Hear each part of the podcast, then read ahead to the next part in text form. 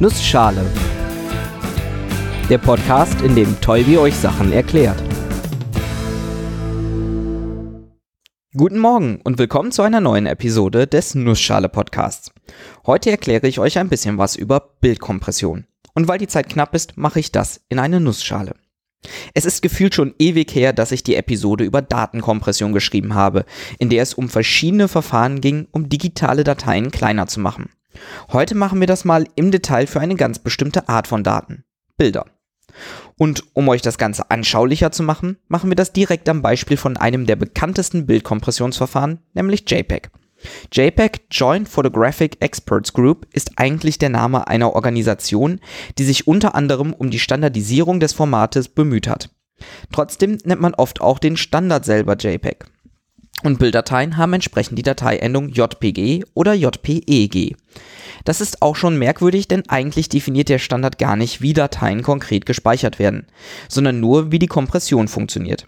Aber hey, technische Details, uns interessiert doch eh erstmal mehr, wie der ganze Kram eigentlich funktioniert. Fangen wir mal mit der Motivation für Bilddatenkompression an. Bilder sind riesige Datenhaufen. Nehmen wir mal ein 10 Megapixel Bild. Das ist schon verhältnismäßig klein im Vergleich zu dem, was aus modernen Kameras so herausfällt. 10 Megapixel bedeutet, dass wir 10 Millionen Bildpunkte haben, die zusammengesetzt das Bild ergeben. Jeder Bildpunkt besteht aus drei Farbkomponenten, Rot, Grün und Blau, die jeweils durch eine 8-Bit, also ein Byte große Zahl beschrieben werden. Damit haben wir also 10 mal 3 Millionen Byte oder 30 Megabyte.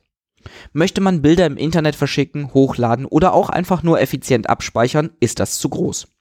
Zugegeben, Fotografen speichern ihre Bilder oft im RAW, also im Rohdatenformat, um absolut keine Information zu verschwenden. Aber für den normalen Benutzer sind kleine Dateien wichtiger. Und es ist kein Problem, eine Bilddatei auf 1 bis 3 Megabyte zu reduzieren, ohne dass uns ein großer Unterschied auffällt. Zwar gehen einige Informationen verloren, aber genau die Informationen, die für uns eh keinen großen Unterschied machen. Man kann natürlich auch verlustfrei speichern, aber darüber habe ich euch in der Datenkompressionsepisode schon einiges berichtet. Bei JPEG geht es eher darum, Daten aufzubereiten, damit sie mit einem minimal wahrnehmbaren Verlust extrem klein gemacht werden können. Legen wir also mal los. Ganz zu Beginn wird das Bild farblich umkodiert. Anstatt Rot, Grün und Blau Werte zu speichern, also das sogenannte RGB-System zu nutzen, wandeln wir das Bild in YCBCR um. Dieses enthält ebenfalls drei Komponenten, nämlich Y, die Luminanz, CB, die Blau-Gelb-Farbigkeit und CR, die Rot-Grün-Farbigkeit. Die Luminanz sieht aus wie ein Graustufenbild und ist auch eigentlich genau das. Es gibt die Helligkeit des Bildes an und ist damit die wichtigste Information im Bild. Die beiden anderen Kanäle geben an, wie weit eine Farbe auf der Rot-Grün-Achse bzw. auf der Blau-Gelb-Achse verschoben ist. Diese beiden Farbkanäle sorgen also dafür, dass Farbe ins Spiel kommt. Die Farbe selbst ist allerdings gar nicht so wichtig für das Bild oder den Bildeindruck. Fehler im Helligkeitsbild nehmen wir sofort wahr. Kleine Fehler in der Farbe fallen gar nicht auf. Deshalb werden erstmal drei Viertel der Farbinformationen weggeschmissen. Jeweils vier Pixel in den beiden Farbkanälen werden dafür zu einem zusammengefasst. Alleine dadurch ist das Bild schon nur noch halb so groß. Als nächstes wird das Bild in 8x8 Pixel große Blöcke unterteilt. Wir gucken uns jetzt erstmal nur diese an, anstatt das ganze Bild zu betrachten, da jeder Block einzeln betrachtet wird und später alle Blöcke einfach wieder zusammengesetzt werden können. Für jeden Block berechnen wir die sogenannte diskrete Cosinus-Transformation. Bitte was? Ich gehe nicht allzu sehr ins Detail aber prinzipiell ähnelt das Konzept der Cosinus-Transformation dem der Fourier-Transformation, die schon mal eine eigene Episode bekommen hat. Allerdings mit Bilddaten. Man kann es sich aber auch noch anschaulicher vorstellen, nämlich so, dass man versucht, den 8x8 Pixel großen Block durch mehrere vorher ausgewählte Blockbildchen zusammenzusetzen. Beispielsweise ist eines dieser Bildchen ein ganz simples graues Bild.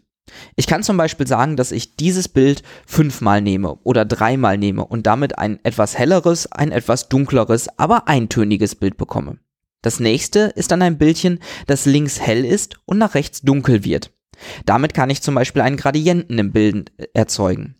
Und dann eines, das von links nach rechts erst hell ist, dann dunkel wird und dann wieder hell. Insgesamt nehmen wir acht solche Bilder. Bei dem achten wird es dann also siebenmal hell bzw. dunkel, von links nach rechts gesehen. Das gleiche machen wir auch noch von oben nach unten und dann diese Bilder kombiniert, zum Beispiel oben links und unten rechts hell und oben rechts und unten links dunkel. Insgesamt gibt es auch hier 8 mal 8 Bildchen. Und jeder Block kann durch eine Kombination dieser Blöcke dargestellt werden. Also zum Beispiel als die folgende Aussage. 11 mal den ersten, also einfarbigen Block. 16 mal den zweiten, also den, der einen Helligkeitsübergang hat. Und 42 mal den, der von oben nach unten hell wird und so weiter. Anstatt sich 8x8 Pixelwerte zu speichern, speichert man sich jetzt in einer 8x8 Matrix, wie viel vom entsprechenden Block ich nehmen möchte. Und das ist dann die Cosinus-Transformation. Damit haben wir noch nicht die Daten komprimiert. Wir haben immer noch das Bild nur auf eine andere Art und Weise dargestellt. Aber diese Darstellung ist extrem praktisch. Warum? Bei richtiger Anordnung der Komponenten der Cosinus-Transformation haben wir oben links das einfache graue Bild und unten rechts das mit den vielen hell-dunkel-Übergängen. Wenn wir uns Bilder angucken, insbesondere Bilder, die aus 8x8 Blöcken zusammengesetzt werden, ist die grobe Intensität viel wichtiger als kleine Veränderungen.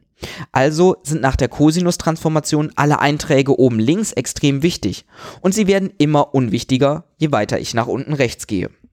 Und das nutzen wir im nächsten Schritt aus. Kommen wir zur Quantisierung. Quantisierung bedeutet normalerweise, dass ich einen kontinuierlichen Wert in einen diskreten digitalen umwandle. Wenn ein Computer beispielsweise nur ganze Zahlen von 0 bis 255 speichern kann, ich aber Werte von 0 bis 1024 habe, dann muss ich diese erstmal durch 4 teilen und abrunden. Aus 10 wird dann eigentlich eine 2,5. Diese muss ich abrunden, da ich nur ganze Zahlen speichern kann, speichere also 2.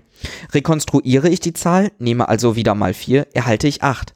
Nicht ganz die 10, die ich vorher hatte, aber noch okayisch nah dran. Das gleiche mache ich jetzt mit den Ergebnissen der diskreten Cosinus-Transformation. Aber so, dass die wichtigen Einträge weniger stark gerundet werden und die unwichtigen stärker. Stärkeres Runden bedeutet, dass mehr Informationen weggeschmissen werden, die Qualität also schlechter wird, aber die Dateigröße auch kleiner. Und wenn ich nur solche Daten wegschmeiße, die eh unwichtiger sind, fällt das gar nicht auf. Im JPEG-Standard ist genau definiert, wie die sogenannte Quantisierungsmatrix aussieht, welche bestimmt, welche Zahl wie stark quantisiert wird. Um genau zu sein, gibt es zur Bestimmung dieser Matrix auch eine Formel. Diese Formel hängt von einer Zahl ab, die bestimmt, wie stark insgesamt quantisiert werden soll. Dieser sogenannte Qualitätsfaktor reicht üblicherweise von 0 bis 100 und kann vom Benutzer frei gewählt werden. Wenn ich auf meinem Computer ein Bild als JPEG abspeichere, werde ich oft nach der Kompression gefragt und kann genau diesen Zahlenwert einstellen.